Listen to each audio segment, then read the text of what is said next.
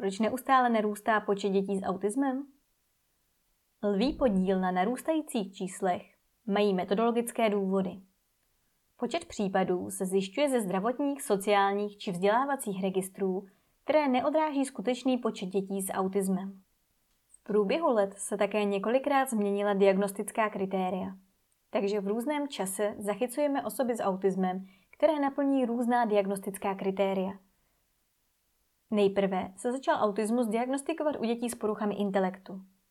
V pozdějších letech narostl počet diagnostikovaných dětí, které mají intelekt v pásmu průměru. Nově jsou zachycovány děti s mírnější symptomatikou a dobře fungujícími kompenzačními mechanismy.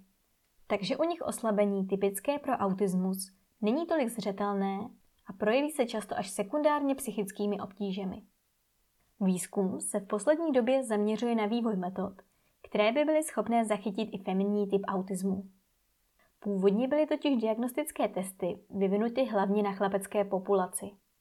Z narůstající činností sebeobhájců se autismus stává méně stigmatizující a také lidé častěji stojí o diagnostická vyšetření. Významnou měrou ovlivňuje nárůst počtu diagnostikovaných osob také zvyšující se počet odborníků, schopných autismus diagnostikovat. Existují také možnosti terapeutických intervencí a podpůrných opatření. Rodiče dětí s autismem nebo dospělé osoby s autismem jsou tak k diagnostice motivovány nejen kvůli lepšímu porozumění sobě a okolí, ale i kvůli možnostem praktické podpory. Jak častý je tedy výskyt autismu? Přesný počet není známý. Máme k dispozici jen statistiky zachycených dětí, které ale nevystihují počet skutečných případů.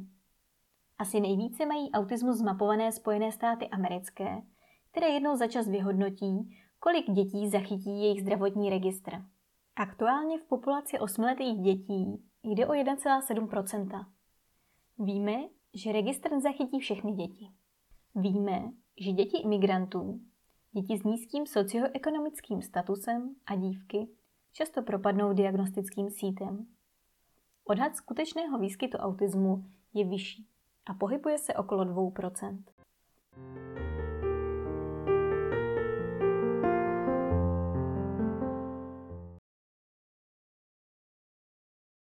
Je možné se z autismu vyléčit? Autismus se nedá vyléčit způsobem jako nějaká infekční porucha. Na druhou stranu, autismus není ani jako chybějící končetina. Autismus se také odlišuje od duševních nemocí, ze kterých se dá zotavit, tedy vrátit se k takové kvalitě života, jaká byla před vznikem duševní nemoci. Autismus je porucha související s vývojem mozku různé závažnosti, která má špatně odhadnutelnou prognózu. Věkem a tudíž vývojem se projevy mění. Celkový stav se může zlepšovat, u některých dětí dokonce do té míry, že přestanou naplňovat diagnostická kritéria. Část osob s autismem považuje autismus za součást své identity a přirozené neurodiverzity a léčení autismu pro ně není žádoucí. Jak vzniká autismus? I přesto, že výzkum velmi pokročil, přesný mechanismus vzniku autismu stále zůstává neznámý. Neexistuje tedy ani prevence, jak se vzniku autismu u dítěte vyhnout. Jednoznačně víme, že neexistuje jediný faktor, který by autismus způsoboval. Bylo identifikováno několik rizikových faktorů, které prokázaly svou souvislost se vznikem autismu.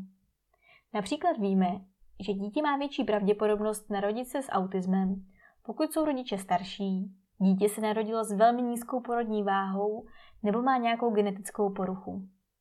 Největší riziko autismu mají mladší sourozenci dítěte s poruchou autistického spektra. Zvýšené riziko ale ani vzdáleně neznamená jistotu. Většina dětí s rizikovými faktory v anamnéze se narodí bez autismu. Výzkumy ukazují, že příčina vzniku autismu je multifaktoriální. Za část případů může dědičnost. Část vzniká náhodnou mutací genů. Ale ani přes přítomnost mutovaných genů se autismus nemusí projevit.